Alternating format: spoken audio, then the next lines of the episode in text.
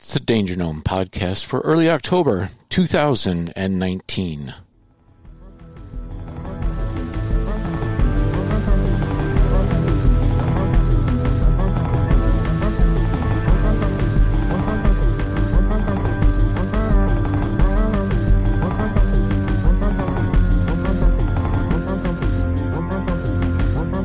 Welcome to the Danger Gnome. We have Gary Crandall, who just retired from a thirty-five-year career as the race director of the Chequamegon Fat Tire Festival. I ask Adam Blake about gravel race tires. Then we talk with Fatback Pro mountain biker Liz Sampey about her upcoming expedition to traverse Pakistan, India, and Nepal by Fat Bike and Packraft. Up first, we have the legendary Northwoods mountain bike ringmaster, Mister Gary Crandall, right after this. So I heard you need a fat bike. Come to Zion Cyclery in Zion, Illinois. We have all brands: Trek, Borealis, Salsa, Felt, Surly, and more. Yo, we have all the cold weather gears by forty-five North and Buntrigger. Keep those fingers and toes nice and toasty. We fix bikes also, so you have any problem? Brakes, gears, suspension, we have the best mechanics in town. So yeah, visit us at zion cyclery dot com. You're tuned to Fat Bike Fat Radio. Please welcome to the show the race director of the Chequamegon Fat Tire Fest for thirty plus years, Gary Crandall. Actually, it was thirty-five uh, go bands, you know. But, right on. Uh, and now I, I'm the now I'm the former race director. So right, yeah. Right. You just retired from that position. Thirty-five years. Hokey smokes! That's amazing. That's, that was more than half my life. The better half, right? Yeah, actually, it was it was quite quite great. It was uh, it was a nice run for for all those years, and it was a good thing I got that job because when I w- moved to northern Wisconsin, I wasn't quite sure what I was going to do for a living, and I just kind of was in the right place at the right time. That's that's a good thing. I actually met you in person for the first time at my friend Bill Schneider's wedding. He rode in, he rode in and uh, did the essay for he and his betrothed to get into the race. That's right. And they were that's married right. on the big stage, and uh, the reception was right behind the then Telemark Lodge, the open Telemark Lodge, back in the last century sometime or thereabouts. You know, and if I had to list a, a, a top twenty, possibly a top ten things that happened in all those years I ran the Chequamegon, uh, having uh, Bill and Susie get married at the finish line was certainly one of them. And I bumped into her uh, after the race this year. She was up with her daughter. They were having a great time, and it, it really was nice. I got to spend some time with them. That's awesome. That's awesome. Then their son, I think, is, oh, maybe looking at college. So I believe you know, so. I believe so, yeah. So my first question is, which what came first, the Shawama Mamas or the Chequamegon Fat Tire Fest? Oh, that's a good question. Actually, the Shawama Mamas came first, and um, that was our, um, so going back to the late seventies, mm-hmm. um, I, I went to school in Madison, uh, lived in Madison. I'd moved around all my life because uh, my dad had worked for Montgomery Wards for so long. And I went to school in Madison, and I said I was never going to leave Madison. And uh, I ended up going to school, graduated, hung out, uh, was there for about ten years. And then uh, one day, sitting in the Crystal Corner bar, I'm talking to my associate, just uh, kind of a business associate, Phil Van Valkenburg. Oh, yeah, yeah. Uh, and Phil's Mister Bike in Wisconsin and started the Yellow Jersey. And, and Phil and I both said we were finally leaving Madison, but we didn't know each other well enough to say where we were going. And um, that was the last time I saw Phil at the Crystal Corner bar. And the next week I bumped into him at Telemark. Uh, he had moved up to uh, start working with Tony Wise, and I'd moved up. I'd kind of followed my heart and moved up into the woods with a good-looking, artistic uh, woman who became my wife and mother of my children. And uh, the Shawama Mamas started riding bicycles in the late seventies because Phil was a guy that got people out on their bikes. So, so I I had no idea that Phil was a was a was a Shawama Mama.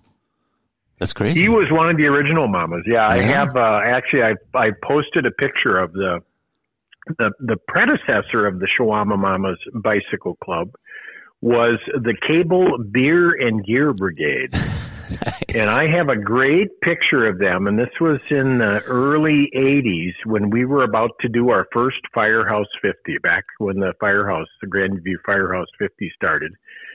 Nobody's got a helmet on. Nobody had any lycra on. Uh, we barely had bike shorts. I think maybe Phil was the only one that had anything that resembled bicycling shoes. I see a lot of and jeans we in those old a- pictures. Yeah. That's right. Yeah, and we were just a bunch of people that uh, got out and rode on Thursdays, and the Mamas, uh, the Cable Beer and Gear Brigade became the Mamas on one ride. We were trying to think of a new name, and somebody blurted that out, and it stuck, and, and uh, we've been riding um, in the North Woods uh, around Cable and Hayward and Sealy for over forty years now. That's fantastic. And, yeah, it's uh, a great group. And how did then... that group, along with whoever else, start the Chequamegon Fat Tire Festival? Well, it it the guys that started the event, and contrary to very popular belief, I did not invent the concept. I actually got involved in the second year. I rode in the very first year, nineteen eighty-three, and I have no recollection of, other than knowing the guys that were putting on the race, uh, of having anything to do with it. But uh everybody had been associated for, at that time, uh, over ten years with the American Birkebeiner, because uh, four of the five uh, people that uh, uh, came up with the concept the first year uh, worked for Tony Wise, knew the Birkebeiner, knew uh, of the growth of cross-country skiing and how it started and how it, um, you know, was ripe for attracting people to large special events that were well, were well run. And Tony uh, Tony Wise was the king of hospitality. He may not have made any money on anything that he did, but people liked coming to Tony's races because he was real big on customer service and the experience and the fact that it's a citizens event. Nice. And honest to God, somebody said one day, how about a bicycle race on the Berkey Trail? Because mountain bikes had just started to show up in the Midwest. Sure. That was really early. Yeah. Yeah, it was it was as early as that, uh, as simple as that. And these guys uh, had some experience running a race. They put it on the first year, twenty-seven riders in wow. the first year. Wow. And uh, I hadn't, I'd never done a lot of events, but I had just bought a one of the early production stump jumpers from my buddy Doug Cruz. Right. And Doug was the, the image on our on, on our event logo for many, many years until it was rebranded. And I rode that uh, eighty-three stump jumper in the eighty-three uh, Chequamegon Fat Tire Festival along with twenty-seven other people.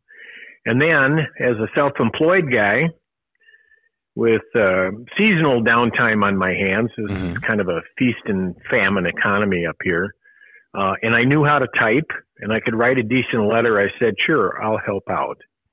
And so from eighty-two to twenty eighteen, I I directed the event. Very cool. Yeah, it just kind of, I stepped into it, uh, learned it on the fly, learned from some of the best people who'd run events. I mean, Phil had started many events and run many events. Tom Kelly, who worked for the U S Ski Association for almost forty years. Mike Cooper was a timer. Um, you know, the guys we worked with all had great special event experience, and, and I, by osmosis, I kind of absorbed it. And an incredible you know, support running events from and having. What's that? I said, in, in, incredible support from the entire community up there. The volunteer base that seems to turn out for oh, yeah. for the races up there is uh, is impressive. Well, you know, uh, Gomez, people in this community, uh, it's a lot of uh, small businesses that are run up here. Mm-hmm. Uh, we don't have a, a an excess of uh, entertainment. I mean, we don't go off to places like they do in the cities. Uh, we make our own entertainment, and that entertainment is uh, having people come to the area and enjoy uh, you know, enjoy the the wooded forest that we have, the, the just the playground, the trails, whether it's skiing or biking or snowmobiling or ATVing or whatever we're doing. Um, we kind of make our living up here by people coming to the area and having a good time and then coming back another time. And, and certainly the Chequamegon was a good example of picking a time of year. It was mid-September. Mm-hmm. That's kind of the rolling up the sidewalks time in northern Wisconsin, at least before mountain biking came out. Sure. And then, of course, we all learned that mountain biking was such a great sport to enjoy in late summer and September, and when the trees are turning. And, and right, that used to be developed. used to be that was mountain biking season, because we weren't we, we all rode road bikes in the summer, and who right. wanted to go into the woods when all those mosquitoes were there? So you kind of waited exactly. until fall. Yeah, but now exactly that's another reason we picked September was was the bugs were dead. And there was accommodations available. I mean, you wouldn't want to have an event on the fourth of July because everything was booked. It can't be because of the of the good weather, because, oh, my God, you're that race, dude, that race is just we known had some for pretty the memorable days. The monsoons that that happened uh, in conjunction with that race, and the the temporary lakes that are formed at the bottom of all those oh, yeah. Berkey Hills. Um, well, the the the, uh, the positive report when it would rain a lot was, I'd always say, dust will not be a problem. Exactly. Yeah. Bring your water wings. Yeah, yeah. Don't wear your white cycling kit this weekend. You know, that's, yeah, well, so it, it, um, it really, um, community support, industry support, of course, uh, just our whole region is such a cycling, um, you know, Mecca's a, you know, overused word, but, and look how Camba developed out of that, the oh, Camba yeah. trail system. Absolutely. Chequamegon Fat Tire gave Camba their first thousand dollars. And, and, uh, when we first sat down and met, and let's go out and raise some money and do some good. And they've done great things for the last thirty years. And then, oh, yeah. and the, then look at fat biking. I mean, then all of a sudden you weren't just riding in the summer. And riding in the summer and riding in the fall, all of a sudden you were riding year round, other than maybe gun deer season. Right on. Yep. But cool. you rode you rode in the wintertime before fat bikes, didn't you? Oh, you're in such uh, a skiing area. Very little. Yeah. Not much. Not much. There, there was there was this, first of all, it was tough having equipment that worked right. out there, because a sure. mountain bike wasn't the best thing to to use on a. Uh, say a forest road. But you don't have um, bad, really bad snow years like the lower part of the state has. You know, you're, you, you're, although, you know, sometimes even the Berkey doesn't get run. I think it happened once at least.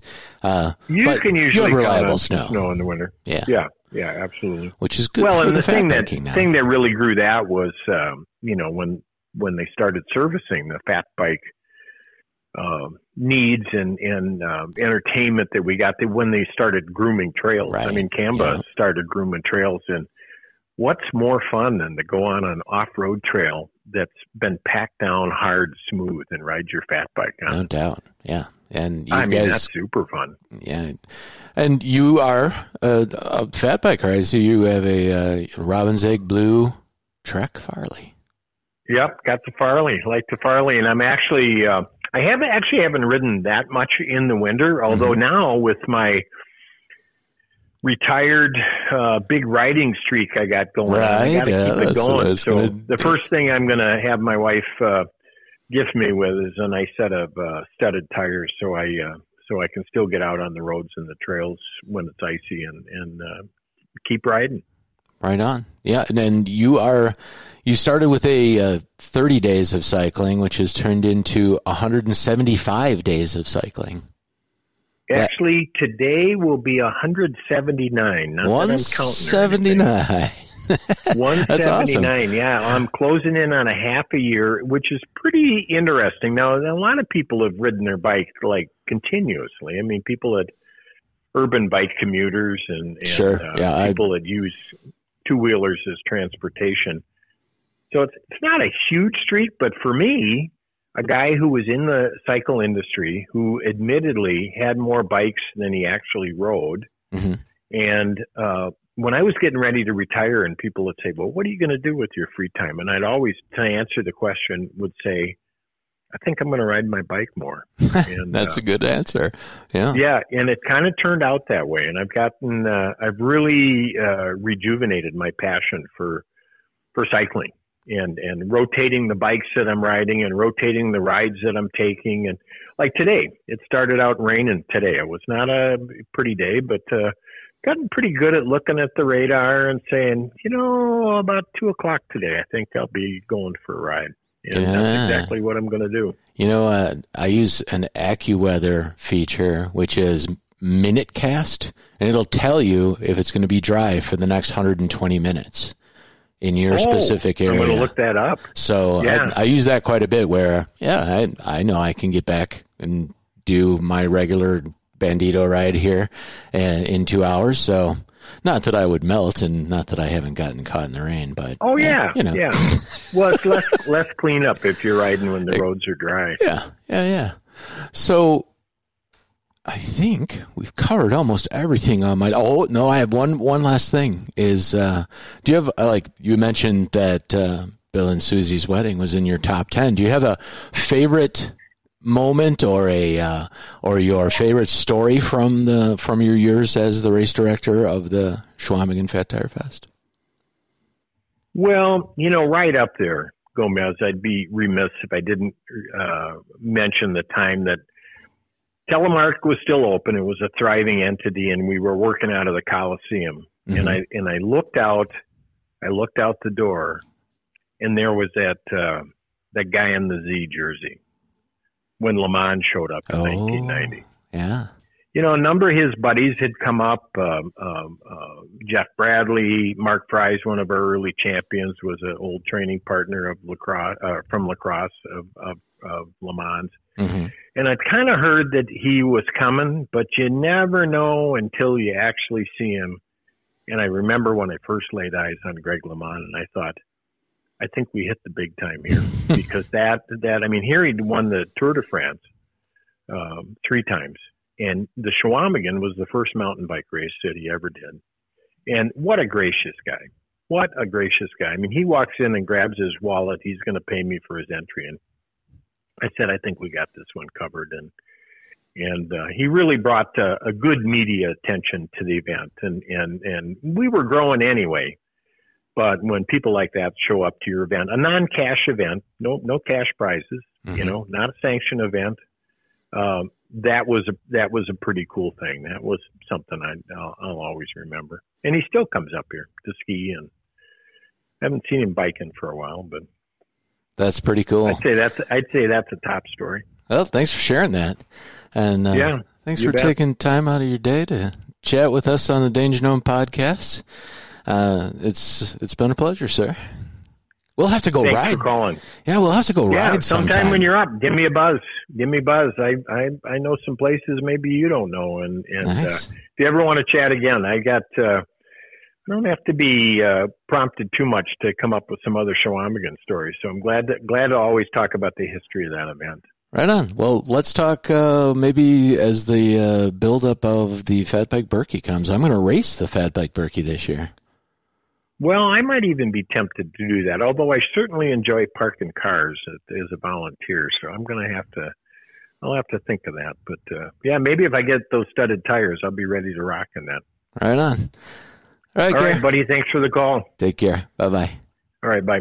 That was Gary Crandall, the race director of the Chequamegon Fat Tire Festival for thirty-five years. Next up on the show, we've got... Ask Adam. Hey, buddy. Hey, how's it going, man? Good, brother. How are you? Uh, doing good. I got this uh, this new test bike, and we are uh, yeah we are we are on the air for the Danger Gnome podcast. This is the Ask Adam segment, and today's question comes from a young man, well, an old man from uh, Aztalan, Wisconsin, who just uh, excuse me, through a stroke of luck and. Being a silver-tongued devil, has a new uh, Bearclaw Bikes, Bo Jackson, in the garage. And uh, I took a ride on it yesterday, and it uh, it blew my... I, I did. I just took it on my regular gravel ride, so I've been using this Wahoo Element Roam, and it's hooked up to the Strava machine. So the, I have regular Strava segments that I do, and it personal bested all the three segments in this gravel section that I rode yesterday. Yeah. So that's that's a cool bike. Super road racy feeling, and it's got giant tires on it. And you know, I'm I'm just like your typical customer that would come into World of Bikes, World of Bikes, where you're uh, where you're one of the powerful bike wizards there, and uh, I'm like, well, I just got this bike, and I've got these Coronados, and they feel great, and they're big, and they're yeah. burly, and they can do everything, but I'm gonna do this race, and I'm looking for something that'll maybe be a little more racy. Sure. So went to, you know, I, I, I know that TerraVale and Terrain both have tires, and I remember the tires that you had on your bike. I remember what they look like. I'm looking for something with some edge knob, but not a lot of knob in the middle. Yeah. What does the Coronado not do for you? Look smaller.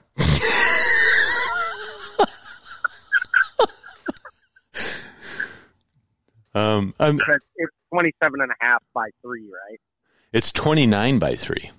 It's twenty-nine by three. Yeah, so these are twenty-nine inch rims, and with a twenty-seven, they're the I nine trails, so yeah. They have a twenty-seven millimeter inner dimension. Right.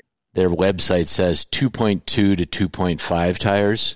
I have a three inch tire on there right now, so there's There's a sizable amount of uh, one. One of the things that, that I would say is they don't roll up from a stop as quickly as a smaller tire would.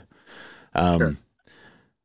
So I just don't think that uh, I I want to be able to in dry conditions to be able to train on that tire and then move to another tire that takes me to that next level. Yeah, isn't that what we're all looking for? You know, new levels of maybe crashing because I put on stupid Barrett tires. Right.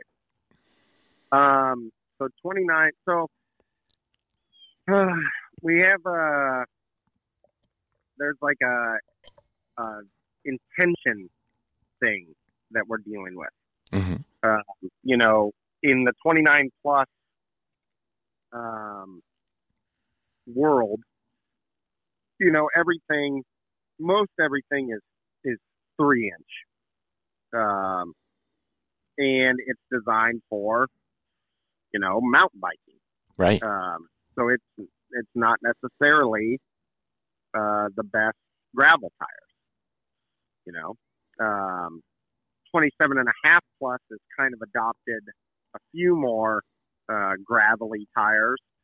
Um, One tire that I know I've mentioned to other people um, and have actually uh, used myself is the uh, Maxxis Chronicle. Uh, mm-hmm. But I don't know if that's really necessarily what you're looking for. It's not a real high side knob um, kind of, you know, kind of tire. It's a... And we're still talking in the three inch realm. We haven't even dabbled in what's narrower. Yeah, I'm know? thinking I'm thinking a tire in that two point four, two point two inch range.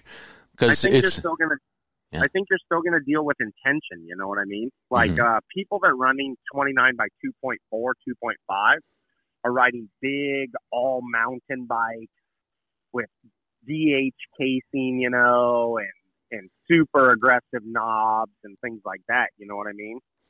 What about the uh, what about an Elwood or a or a or a Sparwood or a Sparwood? Biggest Sparwood you're going to get is a two point two. Right. Yeah. Mm-hmm. Um, which I think is a small tire on a twenty seven internal, but probably works. Um, you know, um, Maxxis Icon in a two three five might not be a bad option. All right. Uh, again, though, I don't know if that's answering your question as far as like a smooth center with high side knobs. You know what I mean? Right. So what, what tire are you running on your Cutthroat? I run a Sparwood. Okay. but I run like a twenty-four internal rim, you know? Right. And while three millimeters doesn't seem like a big deal, we're only ranging from, say, twenty to thirty in total range, right. usable oh, yeah. for what we're dealing with. So three, you know, that's thirty percent of our range right there, you know what I mean? Sure. Um, so it's, it's an interesting dynamic. Uh, as we're seeing these bigger, tired gravel bikes, you know, or all adventure bikes, whatever we want to call them, you know mm-hmm. what I mean? Mm-hmm. Um, we're seeing some companies like, I think, TerraVale kind of leading the way with, with multi-use traction, multi-use tread designs and in different volumes, you know what I mean? Right. Uh, because the Sparwood, you know, what I, what the reason I gravitated towards the Sparwood was I really liked how the Cannonball, uh, another TerraVale tire, uh, performed in the thirty-eight to forty-two range. Mm-hmm. But I was running a Cutthroat and wanted a more volume. Gotcha. You know? Um, so, Cutthroat only cleared the two four, so I needed to leave. You know, a two two seemed like a hot spot because I kind of left a little room for mud and, and whatever else you're going to get into. You know what I mean? Right. And gnomes. And gnomes, right. You suck one of those up in your wheel, you're happy for some tire clarity. There's also a Bontrager tire that intrigues me. Yeah, the, the X R... X R O. Uh, yep. Um, they do... That's a pretty... You know, I have some beef with Bontrager when they changed the name from uh, Chupacabra in their twenty-nine twenty-three. You know, I thought that was one of the best names. People have uh, such a... Business, such a people get in a tizzy about the names. Why? Yeah, Why I did you take away my favorite name and change right, it to I this? That was really one of the best names that existed in... Uh, yeah. You know, existed in tires. Like, just, you know, the goat bloodsucker, right? Yeah. And that is, that is a, that is a kick-ass tire. I just spent the whole summer on a set of those and. Right. You probably rode them on your eleven twenty. Right. And that tire didn't do anything that I didn't love, you know, but right. still, if I was going to go do a metric century that included gravel roads, some, you know, just parts, it's punctuated with parts where a mountain bike tire would be nice, and then lots of flowy, you know, gravel and roads. I, I want something smoother, smaller, lighter that is going to give me that extra mile and a half per hour on the smooth parts. Right. Yeah. Um, I've yeah, turned into a racer boy. Yeah, uh, you know, that's a, that's a little bit out of my... Uh, but I don't want to fall down a lot. Right, nobody does. No zip, uh, no zip boom, but a little uh, shimmy, shimmy, cocoa bop is just fine. Yeah, this is, you know, uh, I'll be honest, uh, generally my intention or uh, uh, a thing that I value in...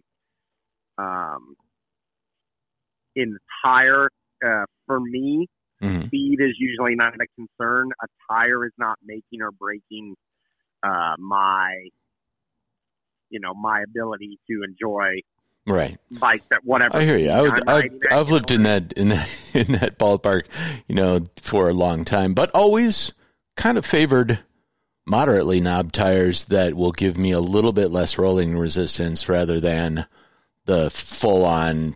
Because the amount of time that you need super gnar tread not super high. is is pretty small. It's less than five percent of your riding. Right. Um, you know, I think the other, I think another thing to consider uh, beyond size and volume is, is makeup of the tire, you know. Mm-hmm. one twenty T P I versus sixty T P I. Certain durometers of rubber are more applicable to mountain than they may be to gravel. You know, we're seeing softer and softer tires in mountain because traction is the premium. Right. Well, so I'm, I'm, knobs is probably not coming from in gravel. Volume is giving you your traction, you know? So light and supple, that, that's what I would, that's what I would yeah. lean towards is. For sure. Are you running that durable Coronado? I'm not sure what, what came on I, I think they're light and supples and they're black walls on the, on yeah. the bike. And they, they feel, uh, you know, I've had one ride on, on that bike, but obviously they're rolling just fine because, you know, I was going fast. Right, right, right. Yeah, they're not uh, failing you necessarily. No, not at all. What other things exist. And I, we've we've reviewed that set of tires kind of exhaustively and come away with nothing but great things to say about it. Um, right. Seth, yeah, Seth Bell, first... you know, swears by it, and that guy rides a ton of chunky gravel. Yeah, it would have been one of my first ones that I pointed you to. Uh, I think a sleeper that you don't see a lot of, but it's, and it may be kind of a little bit of a heavy tire, but I know good things about their, their mountain tires on gravel would be like the Vittoria Bomboloni. Oh, yeah. I think that's, but I, that's a twenty-nine plus tire still, mm-hmm. you know. Right on. And, um, man, the it's they're not available everywhere. Right, not available everywhere. H- hard to get a hold of sometimes. Right. You have to just find the right distribution channel, et cetera. Right, right. And, you know, just not distributed. Not distributed by the whereas people. Those Bontrager tires, amigo, accessible you know. everywhere in Wisconsin, probably. Yeah, where I am, that's you know, I can get anything with uh, from truck dealers because that seems to be what I'm surrounded by. Right. You know, there is a uh, there is a Nard, the Surly Nard. twenty-nine plus, you, you know, uh, yeah, you know, that's, that's a good point. And I have, and I have a pair of those. Hmm. Yeah. Um, they're, they're talk about heavy. Slip sliding away or, or the yeah, shimmy, shimmy Cocoa Bop kind of, yeah, if it gets right. wet, I'm going to, if, if it's wet or, or, you know, I get reports that there's big puddles and whatnot. I think I'm going to roll with the Coronados, but if we have a nice dry spell and, you know, it's more hard packy, I'm going to be looking to move into Tire X. Right. Um, you know, I I would, uh, I mean, here, here's another facet to consider. Mm-hmm. Um, obviously, you've been on twenty-nine plus platforms before, so you're aware of tire pressure. And obviously, being as akin to fat bikes, you know what tire pressure even a pound or two can do to the performance of a tire. Oh, yeah. I know right where I want to be with off-road and on-road for that twenty-nine three tire. Right. Uh, but you may challenge yourself and your notions of of pressure and, and dabble in a little lower or a little higher because, again, we're dealing with such volume that, like, one P S I may make the difference between flipping out on a steep climb or biting on a steep climb. Mm-hmm. And overall, you know, is, is that where you pick up speed? You know, it's not necessarily the rolling um, when you're just pedaling down a flat road, but it's like, how does it, does it climb more effectively or, or this or that? You know what I mean? Can you descend faster because you're more confident?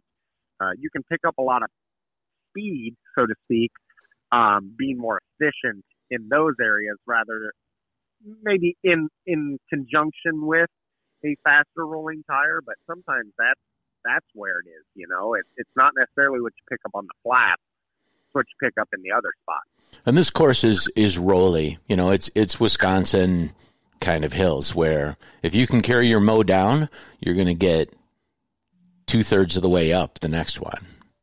Right. So... well, we might have just saved myself a few shekels there, and I might just be, uh, I'm probably in that eighty percent chance of running the tires that came on it. But in my mind, it just seems like more tire than than this specific race task calls for, you know, and I'm... Sure. I think, I think there's some consideration, too, like if a bike if a bike is, designed, you know, like Krampus. Let's take Krampus, for example. Mm-hmm. You know, designed around a twenty-nine three tire, right? Right. So you see people that put on two fours and two fives on the Krampus.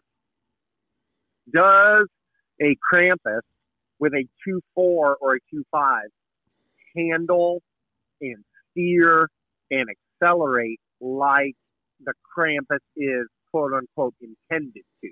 Right. Because you, know I mean? you could change the bottom bracket height by... I don't know, as much as like half an inch or so, probably. You're, you're going to change the head tube angle slightly. Mm-hmm. Sure. You know?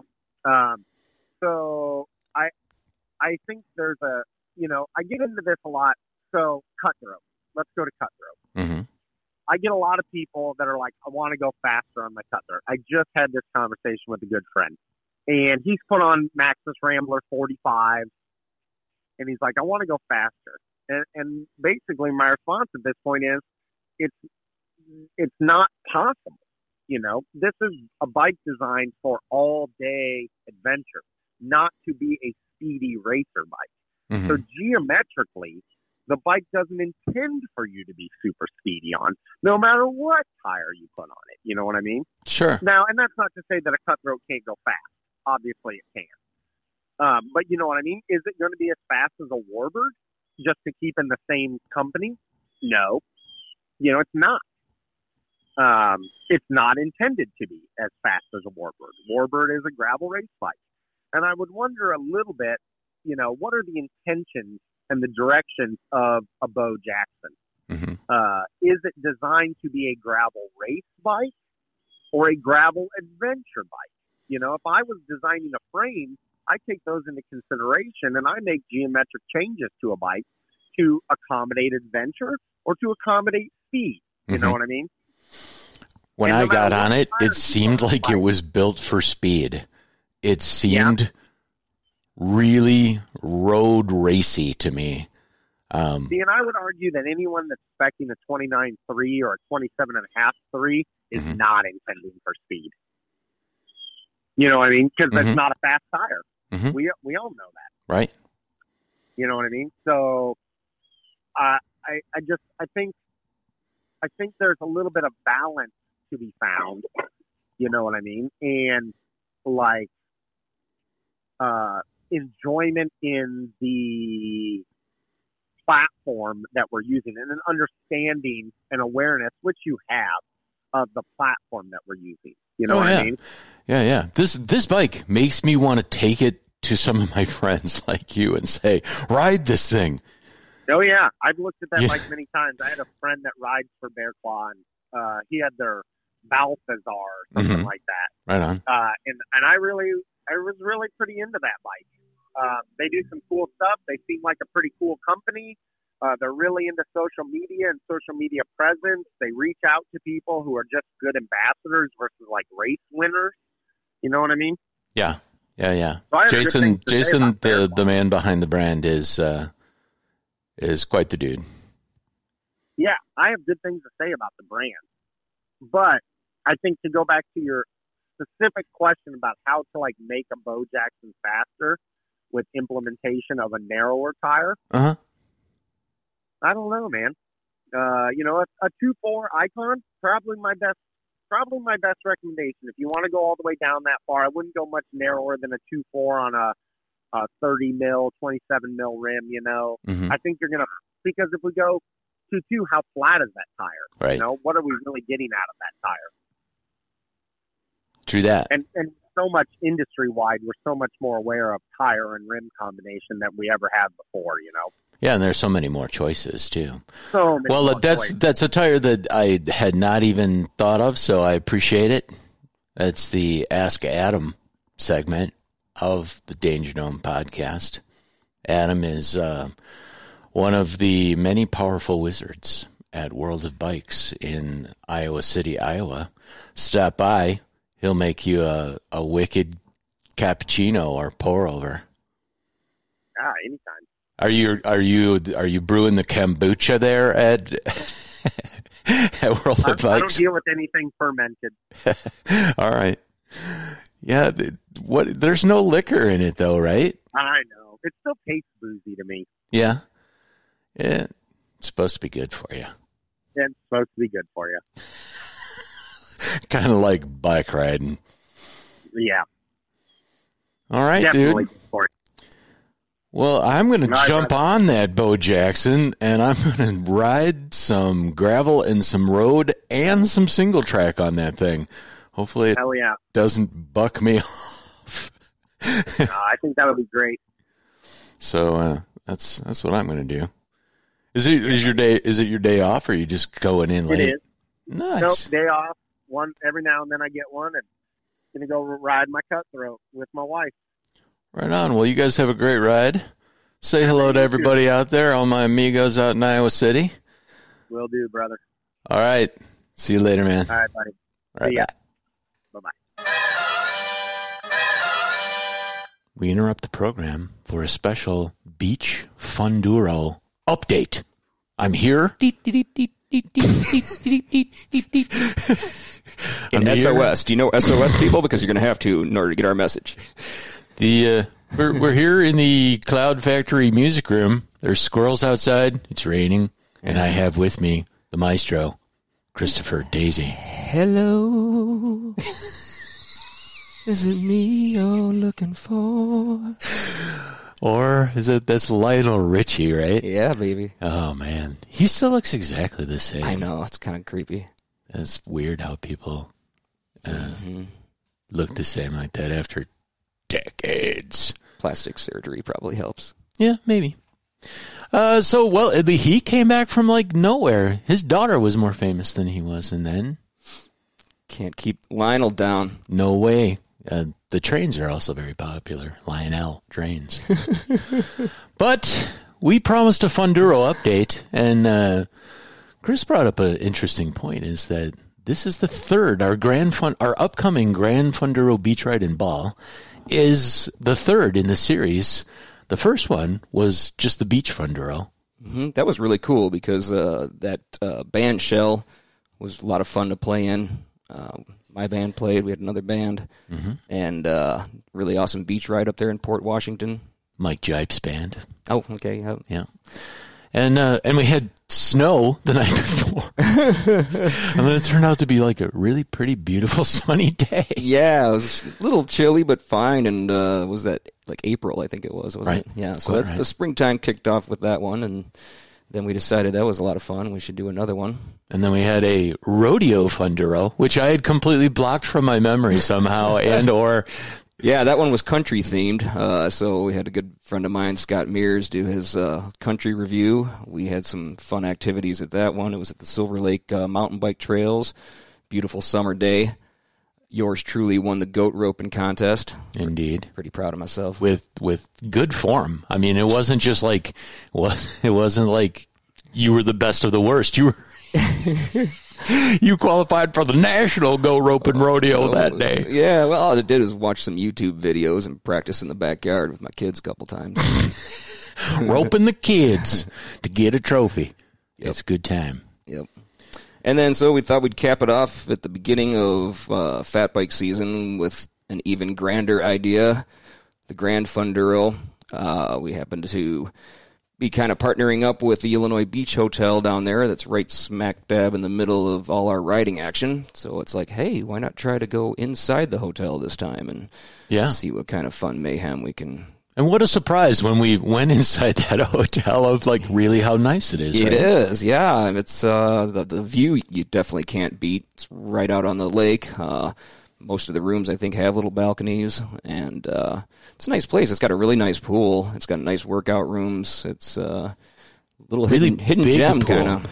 Yeah, it's really kind of the, the ideal venue to have mountain bikers, fat bikers, that are married and have kids, bring their whole family with. Sure. And the kids can play in the pool, mm-hmm. uh, the game room, et cetera. Yeah, the overall idea is to try to, uh, you know, bring our crowd to the hotel and show them that this is a really cool place to stay, even on their own or a little weekend trip, get away. It's close enough to Chicago and Milwaukee to make a day of it or make a couple days out of it. And uh, there's some great riding in this area. I'm really a, a lifelong... Uh, fan of Lake Michigan. I've mm-hmm. I've grown up along the shores of that lake, and it's always been one of my dreams of things to do is to see the sunrise over Lake Michigan. Mm-hmm. And I can probably count on both hands how many times I've actually seen it rise over Lake Michigan because I like to sleep and stuff. Oh, I try to make it. I'm only a few miles away, and so sometimes it's like, all right, I'm gonna I, hop on my bike and make it down there. It's usually a little easier this time of year because it's like six thirty in the morning yeah. and it's still dark yeah. out. It is ridiculously you know, how close you are, and you, you know how in my past anyway, in my younger years, I never went there. Mm-hmm. You know, maybe in high school, we used to ride our bikes down to Evanston and go to the beach at Northwestern University. Yeah. But then as an adult, you got W R K, you got kids, you got this or that, and you don't get out there. But my point of all this is that if you stay at that hotel, I will come and knock on your door. And we will all go out there and maybe go for a swim. Oh, yeah. There's all kinds of fun things we could do. We could do a polar plunge if we uh, feel it's necessary. Yeah. It'd be more like an otter plunge or something, you know, because it'd be cold. Maybe a duck plunge. Duck plunge. Just dip your junk in the in the lake and then run to your room or to the hot tub. These are all bad ideas. You know what? I had a really good idea, though, that I've probably talked up is chaining people together to be the icebreaker at, uh, have I shared this idea with you? No. You obviously, you haven't listened to that last show because we talked about it, like cutting links of chain, uh-huh. just like screen door chain. Right. You know, it doesn't have to really hold anything. Yeah. Uh, getting a bunch of padlocks, taking all the keys out of those padlocks mm-hmm. when two couples or four people, every two people, like you don't, you wouldn't be attached to your wife, you would be attached to someone else, right? So you lock those two people together. You say, go, mingle, find, and here's two random keys, right? They don't work in your lock. Make sure that they don't work in your, or no, only one random key because they only have one lock, but two chain, one, two people. So, and they would walk around to the party and be like, hey, how's it going? Uh, awkward situation here. I'm locked to this, this random person over here.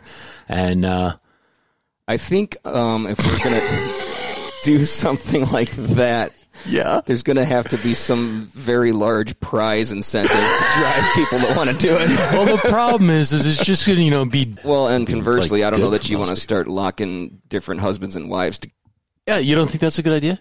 Um, you think it has too much, too much, too much bondage? I think you're making people nervous, yeah. I think we should... Let's, let, let, you know right. what? You know what? That's a good one for is maybe like the rodeo, uh, because that's like an outdoor, outdoor. chain together. We're not of. at a hotel yeah. where people could get the wrong idea and right. disappear and come back three hours later and say, "Who's got our key?" yeah. yeah, with all of their clothes like bundled up around the locked part. We can't get out except for their bottoms because those would come right off. Oh, unless yeah. we chain their ankles together. You had talked about this being a family-friendly event. So oh, maybe, yeah, that's true. But see, I, I, I didn't have dirty thoughts about it. Oh, okay. I was just like, it's a way to get people who are, you know, taught from birth, don't talk to strangers. Right. To talk to strangers, to be like, uh, could you unlock me from this dude? Um, my name's Gary, and I like bikes. Or whatever. Well, but usually yeah. um, alcohol does the trick, but, you know. Whatever. So we're not going to, so again, this is what I said in the last show. So we're not going to do that. It's just an idea. But we would like, you know, people to be, uh, we do, we did have somebody, the, the reason it came up is because uh, Patty Glines-Kotecki had said, somebody asked her if it's going to be clicky. Clicky. Oh, no. No, I mean, other than our big fat bike clique, which is a whole bunch of fun people that are super nice. Right. So I mean, everybody's. Everybody's got two arms and two legs and puts their pants on or takes them off one leg at a time. Here I go again. This is why people get the wrong idea about me. Well, one thing we are going to do, though, is come up with some fun bike-related games to sort of do throughout the ride and have some cool little prizes to hand out for winter chicken I just, dinner. I just brought two boxes of swag mm-hmm. to... Uh, so get a swag bag if you, uh, you know, successfully... complete a wheelie contest or a derby or jump, right. jump that log or whatever thing. I'm working on a pair of studded tires for the best dressed slash costume at the elegant cocktail party. Ah, yeah. And, I mean, you know, the party is going to be a mix of wear what you want because some people probably come straight off their bikes, right? Yeah. Which is fine. Yeah, you can wear spandex. You can wear a suit. You can wear Aquaman costumes. I don't care. Yeah. A dinner jacket would be nice. Dinner jackets are cool if you're the right, you know. Tuxedos. Who can pull that off. Um, thrift shop suitage. Yes. Um, you have a, you do have a velvet paisley tuxedo. That's what I was planning on wearing. Thanks for spoiling the surprise. Well, I've been I've been uh, spoiling that surprise since since I since I envisioned you in that atrium, since I walked into that atrium and saw a grand piano. Oh, I know. It's weird. Every time I see you, there's a grand piano because there's a grand piano right behind Chris right now. Yes. I'm kind of into them. Is it a baby grand? Uh, this one's an actual grand. Yeah, yeah. There isn't actually. Does a baby grand actually come with a baby? Mine did not. That's, uh, I have one in the other room, though. A baby or a baby grand? Baby grand. My babies are at school. Oh, right. Yeah. Well. So what we'd, what we'd really like you guys to do, if you're planning on coming, is to register. It's free. Mm-hmm. And you could uh, you could actually, you know, well, it's actually, I'm gonna, you could have won something. But the reason the reason that we, we want you to register, if you're coming, is so that the hotel knows how many hors d'oeuvres to prepare for that party, mm-hmm. and they need to know how much staffing to have on.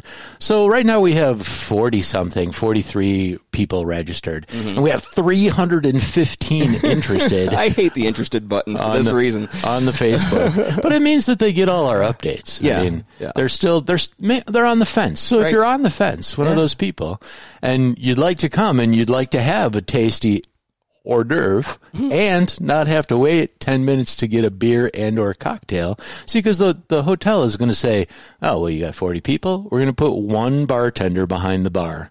And then if we get eighty people, you're going to wait for your drinks. Right. And the hotel is going to be like, ah, you guys don't know what you're doing. so, uh, which, which is really kind of close to the truth, but when it's it comes to, true. yeah, when it comes to running a cocktail party, we don't know. So that's why the hotel's kind of in charge, but it would be helpful to the hotel if we told them how many people were coming to drink. We've already told them that you all can drink a lot, that they'll literally be amazed at the amount of beer that you guys can drink. So, you know, the gauntlet's been thrown down. For sure.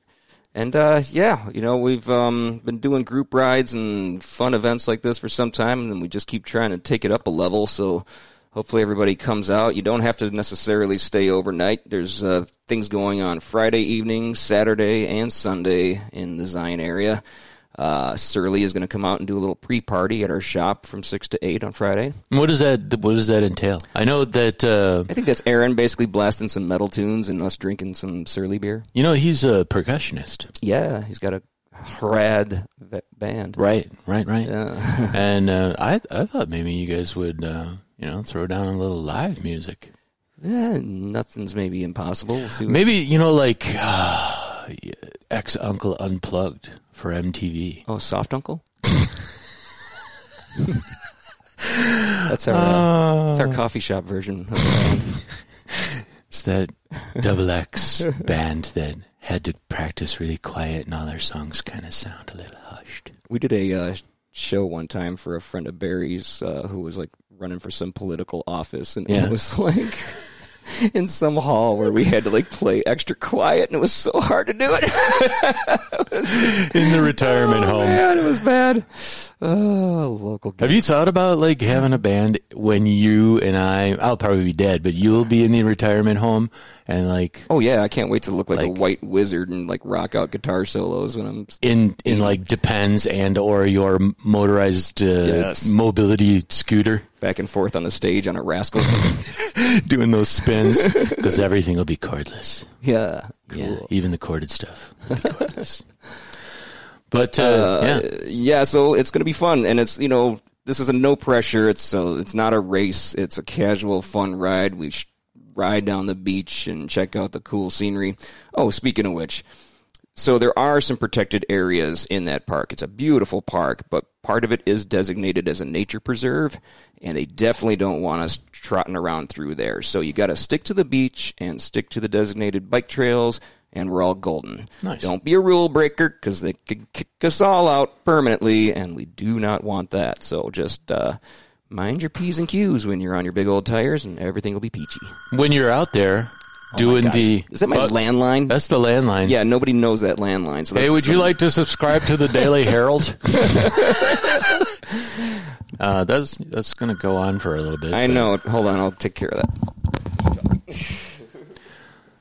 So while Chris is gone, I'll just uh, talk about riding the designated beach on the Surly demo, which starts noonish. I have a question for Chris on that, though. So, um, oh, he's Chris is back. Yes, he subscribed to the Daily Herald, by the way, and uh, even I got my car's uh, warranty extended just oh, now. Excellent. So the Surly demo, is that going to happen at the hotel at the beach? Yes. Nice.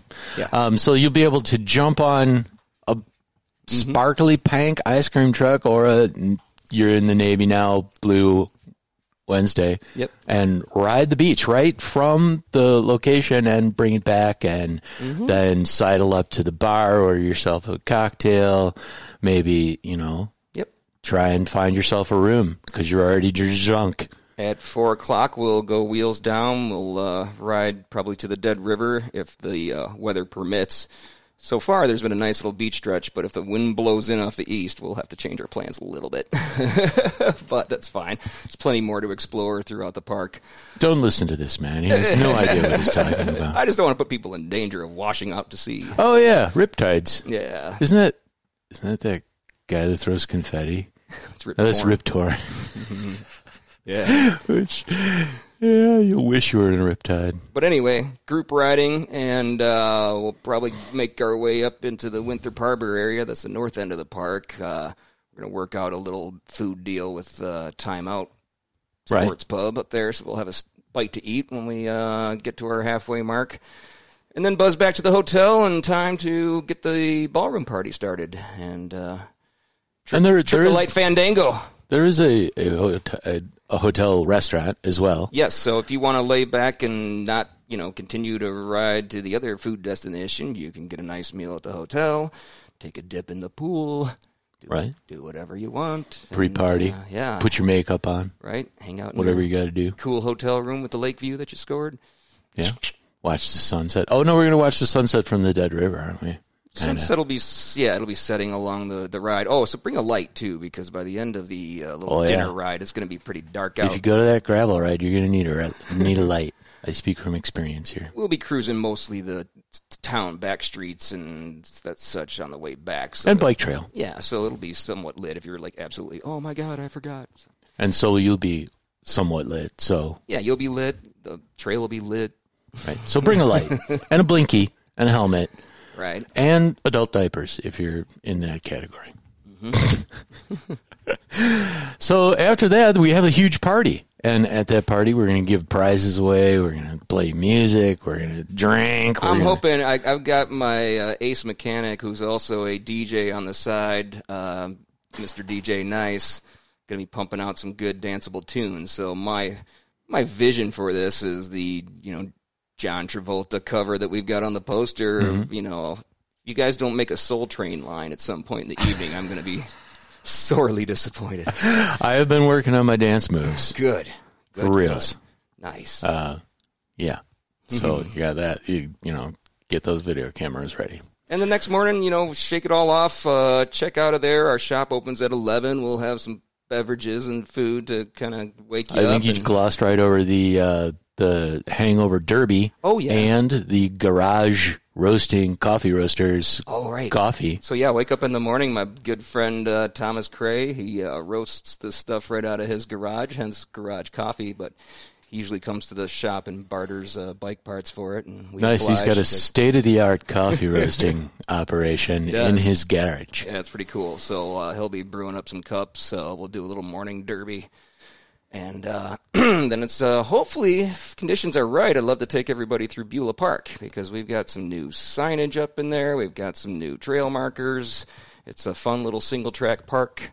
And um, if not, we'll just do wheelies all afternoon or something. Is there any truth to the to the uh, rumor that Beulah Park was just a misspelling of named after Ferris Bueller? No, but just about no one can pronounce it when they see it spelled. It's like, what's that Beulah Park?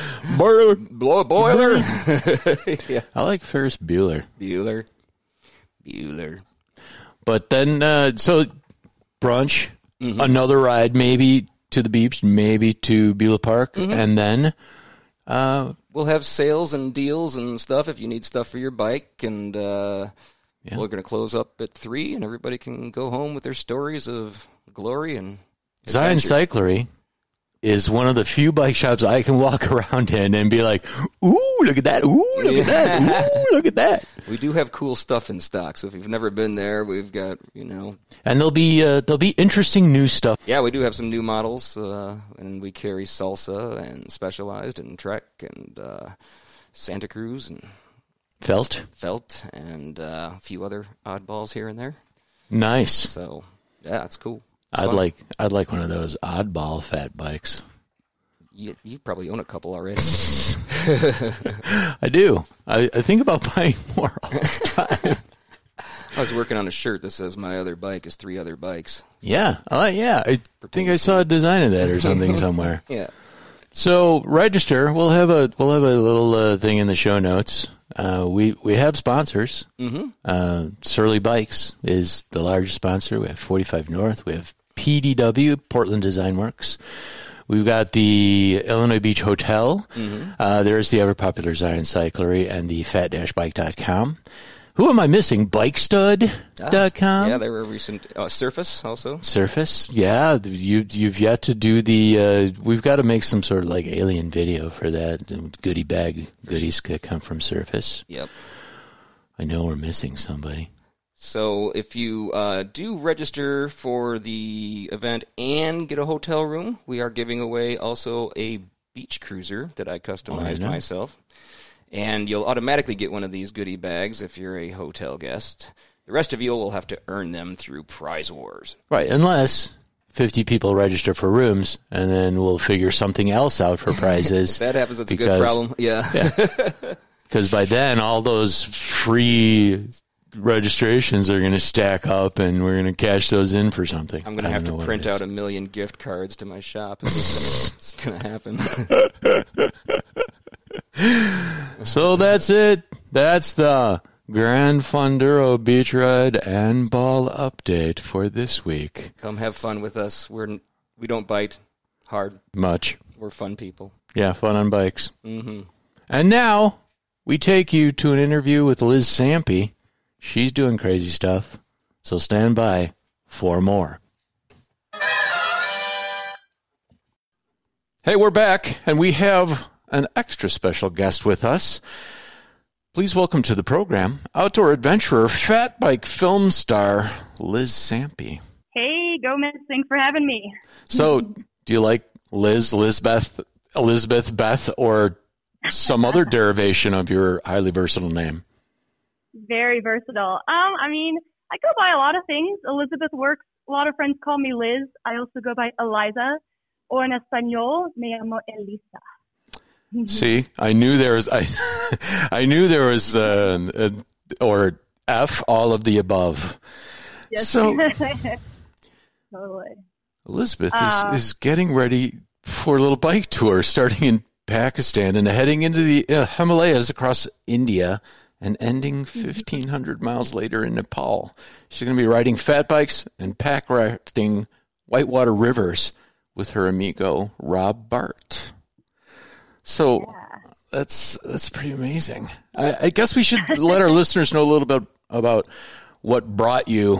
What, tell us about your bicycle life from, okay. you know, from tricycle onward or wherever you want to jump in there. Yeah, right on. So I guess just a little background. Um, so I am a professional endurance athlete. Um, I do ultra bikepacking races, and I do expeditions all around the world, involving always some sort of bicycle, uh, mountain bike or fat bike, depending on my terrain, and also pack rafting, sometimes running, backcountry skiing. Uh, so that's kind of kind of what I do. I also own a coaching business called Vital Motion, uh, where I work with other people also wanting to do adventures. And my journey actually started in the backwoods of Minnesota. Oh, nice. So I, yeah, I'm in. I'm a Midwestern farm kid. I definitely didn't grow up running up and down mountains or anything like that. I grew up riding horses and riding my bike through the woods. And it really started out with the bicycle being a vehicle for freedom for me. So the farm I grew up on was about ten miles from the nearest town. And we lived in the woods, and there were tons of trails all around. And so my siblings and I would ride our horses and ride our bikes on these trails. And bikes were a lot easier than horses to tie up in town when we wanted to go to the Dairy Queen. So. yeah, so that's that's kind of how my bike adventure started. Um, I started mountain biking pretty seriously when I was about fifteen.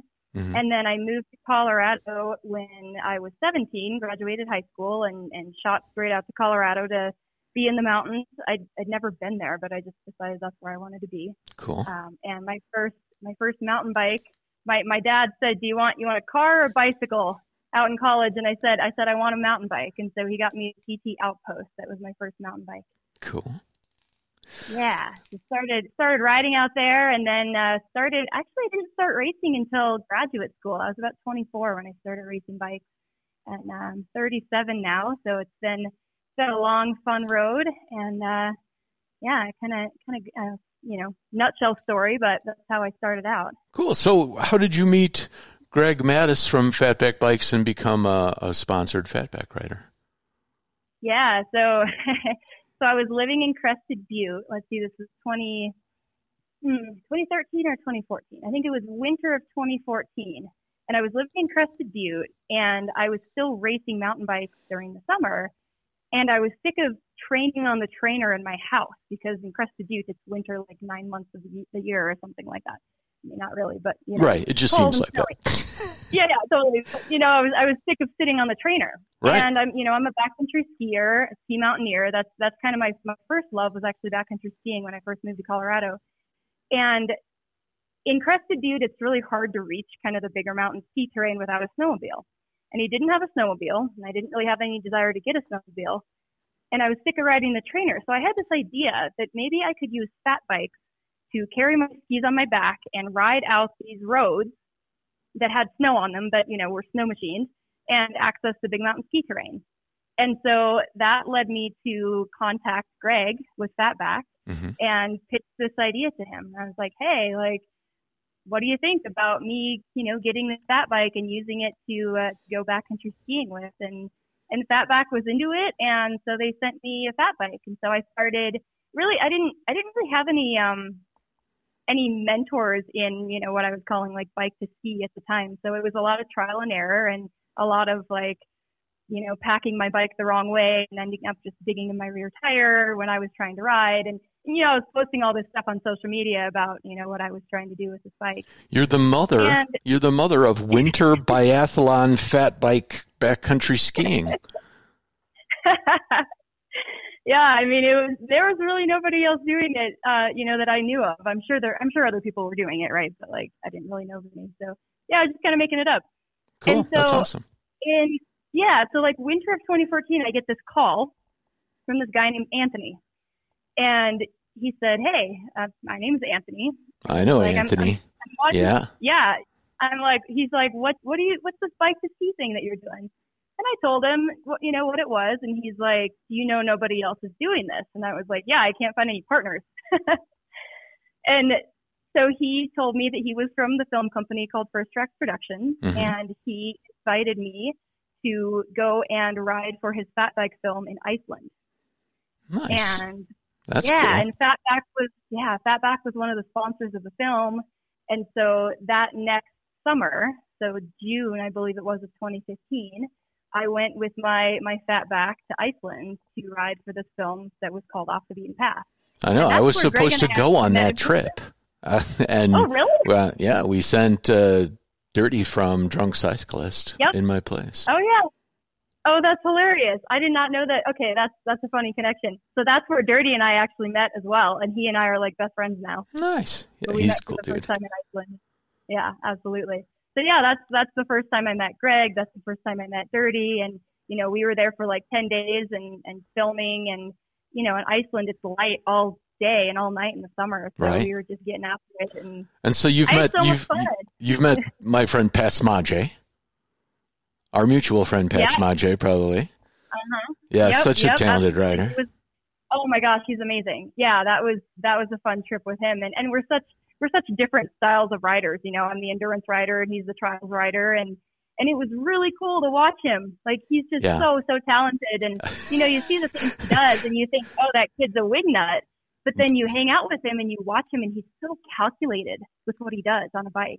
And it's just really cool. And he's such a cool guy. He's also Midwestern. He's from Wisconsin. Yeah. I, I, I live right by where he lives. So in Wisconsin. Yeah. Oh, right on. That's awesome. I met him at a ride, just a, at a group ride, and uh, I was like, oh, nice move, dude. And somebody told me later, yeah, right? Oh, yeah, that guy's like, the, at that time, I think he was like only the sixth time, and now he's like the ten-time national champion yeah. in bike trials. I was like, oh, well, yeah, yeah he probably uh-huh. does even better like, well, stuff than that.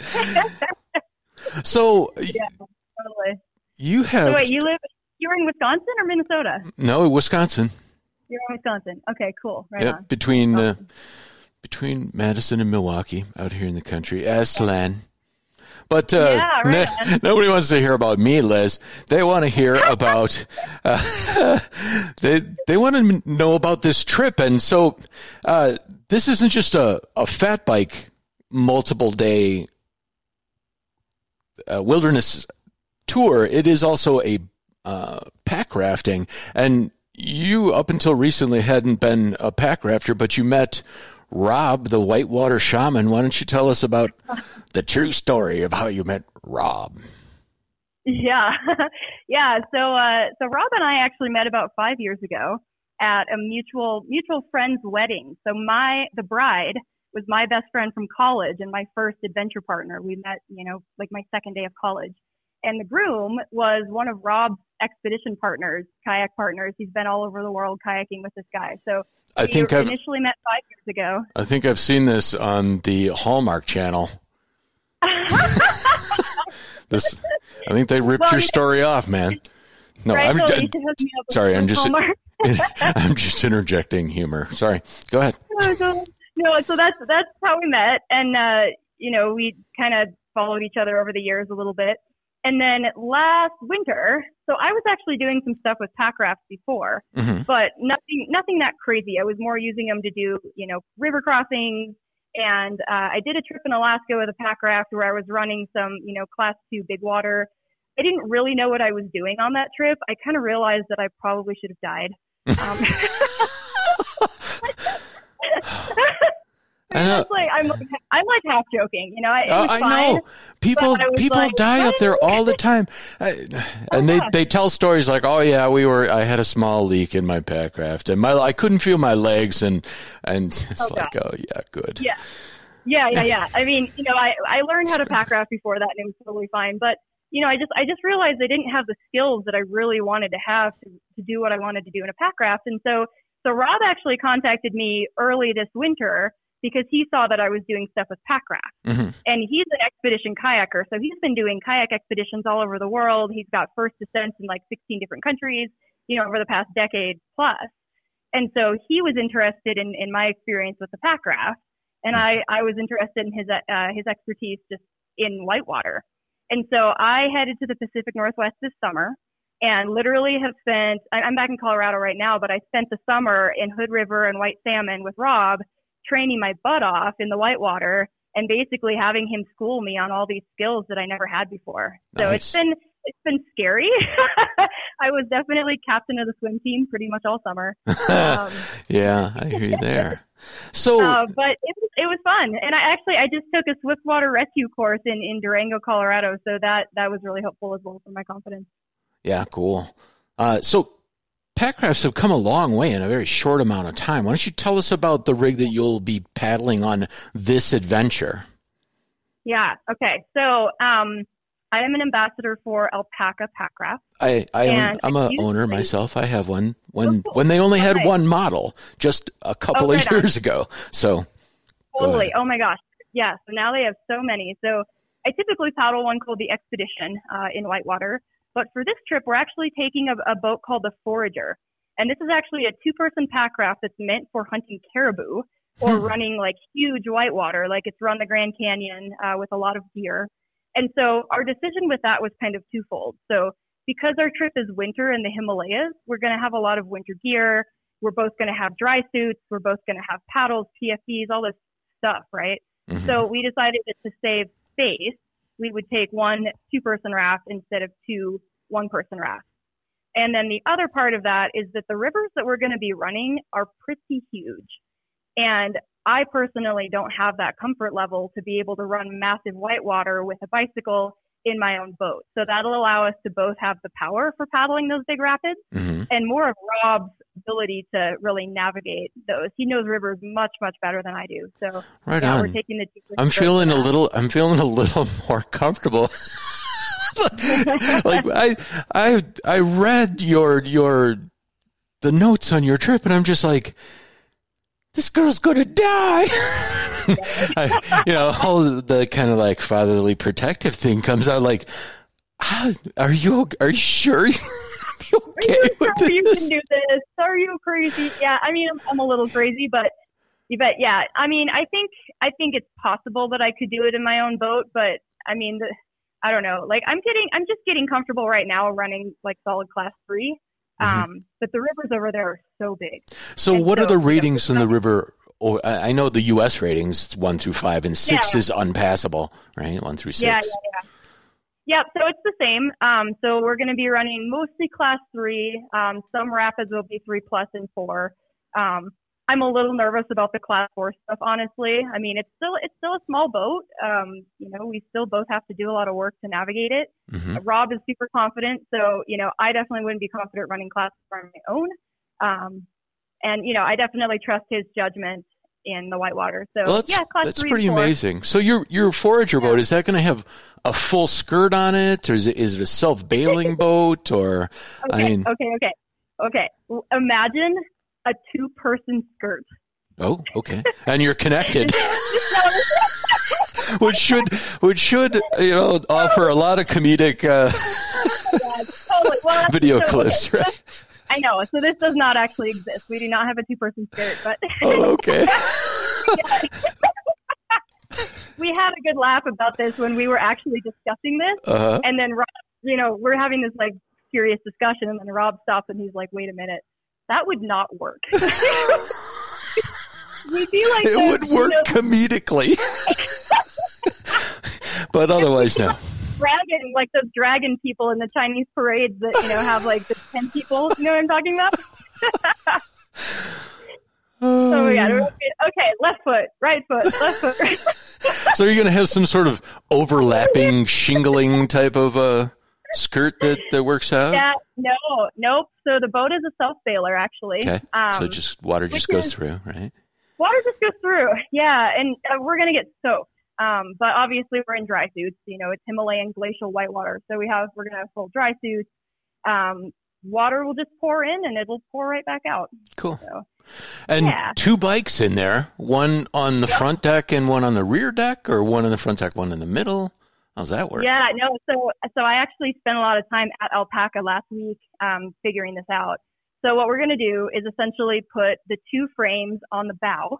Mm-hmm. Um, basically, so when you when you put a bike on a pack raft, the seat and the handlebars are facing out, mm-hmm. uh, and the fork and the chainstays are facing you as a paddler, and you're mm-hmm. you know drivetrain side up, obviously.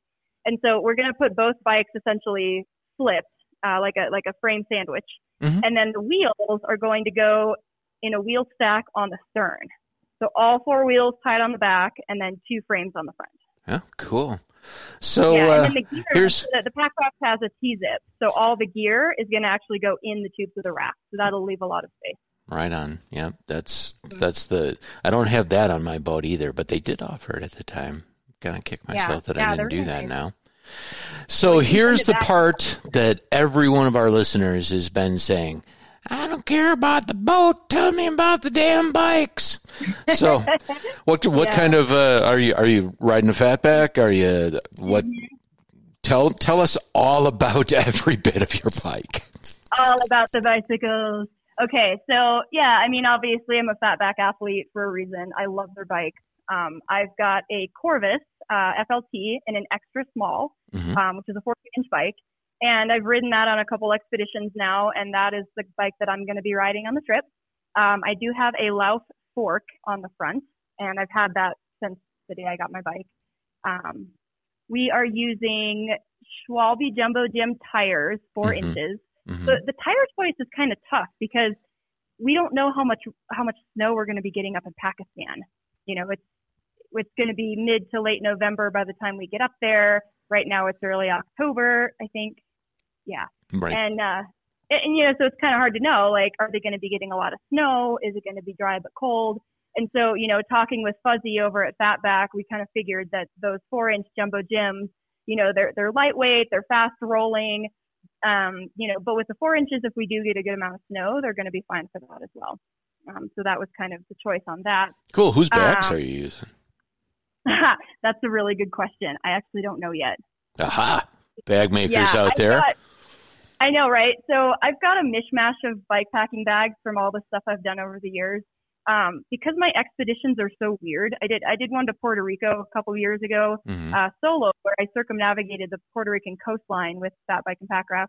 Um, because my expeditions are kind of weird, I've just always kind of had to use this mishmash of bags.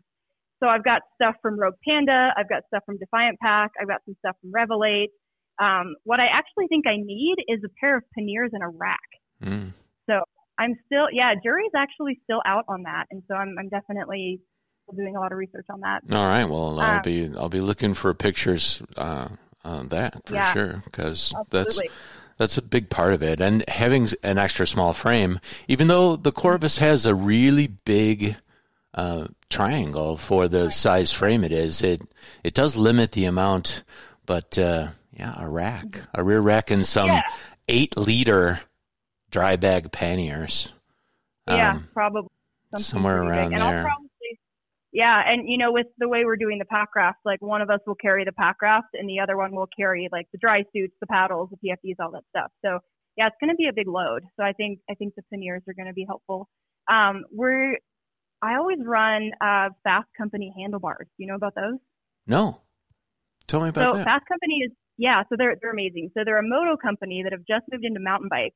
And what they have is a handlebar that has elastomers in in both bars, and they just provide a little bit of articulation and a little bit of, like, micro suspension for the hands and mm-hmm. the wrists and the elbows and shoulders, right? So, you know, both Rob and I, having been athletes our entire lives, have pretty crappy wrists, um, multiple crashes, just, you know, kayaking is hard on you. And so what these bars do is they really help take away that micro trauma from all the, you know, riding over the rocks and things like that. So we'll both be running those. Cool. Um, Yeah, those are pretty rad. I ran those in the in the A Z T seven fifty this past year, and I didn't have any hand or wrist issues. So, and you I, set the uh, record for that race, if I remember correctly. I did. Yeah, I did. It was really fun. Yeah, yeah. So I'm I'm a fan of those things. So um, the yeah, big and the love, love backpacks too. Oh, cool. Nice. Yeah, we're both running like thirty-five liter Osprey backpacks. So lots of stuff on this trip. Well, I'm sure you'll settle it along the way if you don't use it. Yeah. Oh, God. I know, right? I, or trade I, I it. Mean, we, we won't, totally. We won't have anything we don't use, but... For I mean, yak butter. Like, I didn't put any of my any of my yak questions in, but oh, uh, uh, Pac- Pakistan, India, and Nepal. Tell us about this yeah. route. Yeah, okay. So routes are obviously quite loose. You know, we spent a ton of time planning and a ton of time drawing lines. I use Gaia G P S uh, and Google Earth to plan all my expeditions. And so, you know, we spent like hundreds of hours on this route. And at the same time, once we get on the ground, when we learn about weather conditions, uh, the terrain, you know, obviously there's a conflict going on right now over Kashmir between Pakistan and India. So I don't know how close to the line of control between Pakistan and Kashmir we're going to be able to get.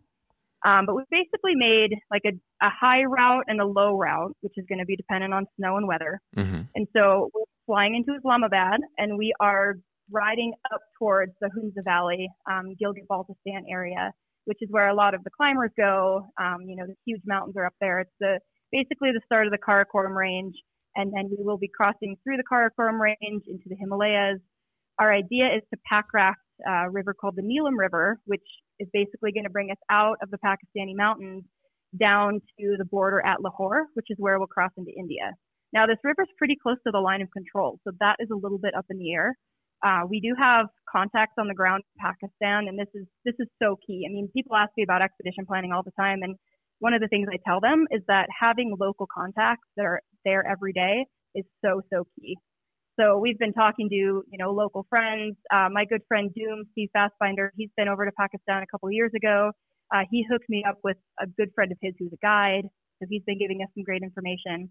Um, but the idea is to go down and then cross the border at Lahore and then essentially ride back up into the Himalayas of India, uh, cross the Indian Himalayas, you know, trending north, essentially, uh, north and east, and then Packraft being the Sharda River, which is on the border of India and Nepal, all the way down to the border crossing at Boom, and then crossing the border into Nepal, and then riding back up into the mountains in Nepal, and then packrafting the Karnali River, mm-hmm. riding back up into the mountains again, and this time kind of touching the western points of, you know, the Annapurna circuit that a lot of people write, mm-hmm. um, or ride, excuse me, and, you know, doing some touring, like just, just bikepacking around a little bit of the Dolpo region, the lower Mustang region, and then packrafting the Kali Gandaki River, down into essentially the jungle where there's going to be all sorts of, you know, creatures and things. And then uh, into Chitwan National Park and then essentially riding to Kathmandu and flying home. Killer. Yeah. Wow. that's Yeah, that's kind of the route in a nutshell, you know, and we've got lots of different options just depending on the weather and uh, and, and just local local knowledge on the ground when we get there. So, yeah. What an undertaking. Uh, I know. how many How many languages do you speak? Um, I only, well, I am very, very fluent in, um, English. Mm-hmm. I like, I like I, your accent, your English accent. Yeah, nice. Totally. It's, it's a good one. I've, I've worked on it for a long time. I've, I've lost my Minnesota, don't you know? You know, oh, I used to have that, you have. Minnesota, Minnesota. You dropped right back into um, it there. Oh, totally. Oh, you know, uh, I do, I do speak some Spanish. Um, I've done a few expeditions and spent some time living in Latin America. And so, uh, you know, that as well. Rob also speaks Spanish. Neither of us speak Pakistani, um, but, you know, we can we can do some, some miming and some, some uh, what's that game that you do the body language to try to, Pictionary? No. Uh, yeah, uh, uh, traits, right. Well, you know, I bet yeah. you, uh, I, I will bet you a dollar that you learn some good swears in at least oh. three or four languages. Oh my gosh, totally. On this I am trip. Sure that that yep. Yeah, that'll probably happen when we're pushing, you know, eighty to one hundred pounds of load up the hike a bike for hours. And, just, and, you know, it, it's funny. And then, Rob, and then somebody carrying like ten bales of, of baskets will ride by you on this oh, rickety one speed fixed gear bike going like oh, yeah. swearing at you in, in whatever language totally. Of their choice. Oh, totally. No, it's so funny. My my very first expedition was, was fat biking in Guatemala, fat biking volcanoes. And the Mayan people, you know, they're very agricultural and they still do everything by hand. And so they carry, you know, wood on their heads, crops on their heads, these crazy, crazy loads. And so when they saw my, my partner and I hiking up these volcanoes with our fat bikes and our gear on our back, they just smile and they give us a thumbs up and they're like, oh yeah, you know, like it's totally normal for that. So, so. I, I just have one more dad question. So you're, you're, you're going down a big Cat four rapid and you flip over and you have your two frames in front of you. Uh, mm-hmm. I'm assuming you're going to be the front paddler and mm-hmm. you have those chain rings pointed right at you. Do you have anything to protect that? Like what happens when you go into the blender and you have pointy objects strapped to the top of the inflatable boat? Yeah, totally. Well, so you try to keep the pointy objects away from the inflatable boat as much as well, possible. Well, your face yeah. too, hopefully. Your face. Yeah, totally. No, I mean, I, like we take the pedals off when we mount the frame, mm-hmm. so that's not a big deal. Chain rings we'll probably cover, honestly, with just like duct tape or something, whatever's yeah. easy. Um, a big part of that is just strapping everything down really, really well. And I was actually answering a question about this that somebody asked me just the other day, like how do you strap your bike to the boat so that it's secure? And you know, I wrap the tires, I you know, like I strap. I my gosh, I have so many freaking straps. Oh, yeah. So essentially, it's just strapping everything down really well, and then. If we flip, which obviously the idea is not to flip, right. but if we flip, it's really, really hard to flip a boat back over with bicycles on it. Oh. Like it's it's dang, it's dang near impossible. So, you know, at that point, the triage situation is just, you know, get get the bike, get the get the craft to shore, and right the boat there, and, and get back in. Yeah, eddy out yeah, and it's, and it's reassemble. It's certainly not ideal.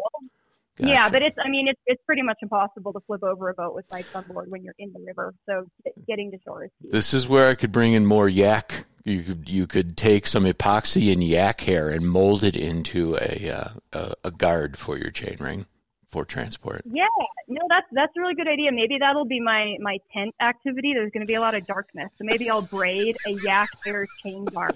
Oh, yeah. That's a, really a chain idea. Ring koozie. That'd be nice. Yeah. Totally, totally. Maybe I'll just braid yak hair gloves and yak hair, you know, all the things. Good idea. Thank you for that. No problem. uh, yeah, and, you know, yak milk on your cereal, yak butter. Oh, yeah.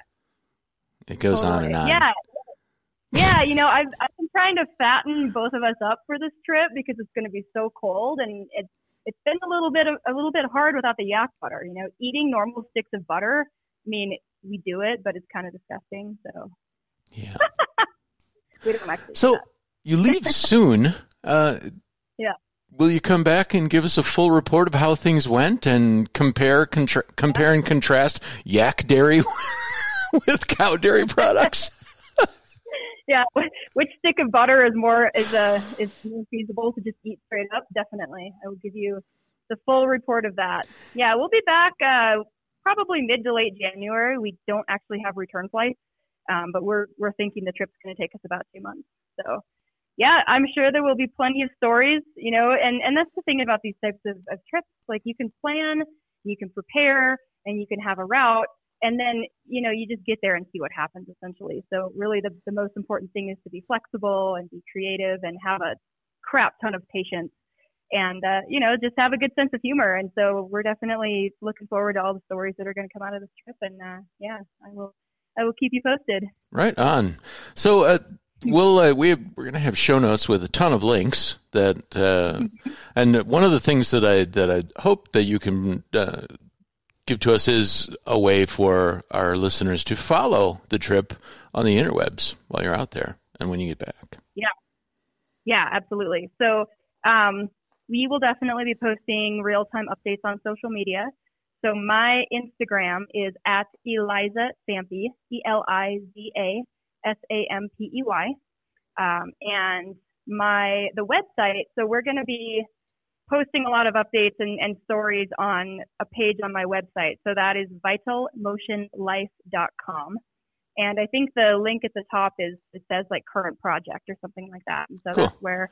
And you know, those of you listening in a car, don't don't try and write that down, because we'll have it in the show notes, and you'll just be able to click on it and go right there and then bookmark it and then, you know, follow up with uh, yeah to see the progress that Liz is making with her uh, with her weaving of yak hair, et cetera. Totally. All right. Well, thanks for coming on the program and uh, putting up with my foolishness. Yeah. No, it was a good time. Thank you so much for having me. Cool, and good luck. And uh, thank you. We'll talk to you when you get back. Yeah, see you next time. All right, take care. Bye. That's our show this week. Get out on the bike. Enjoy this beautiful weather.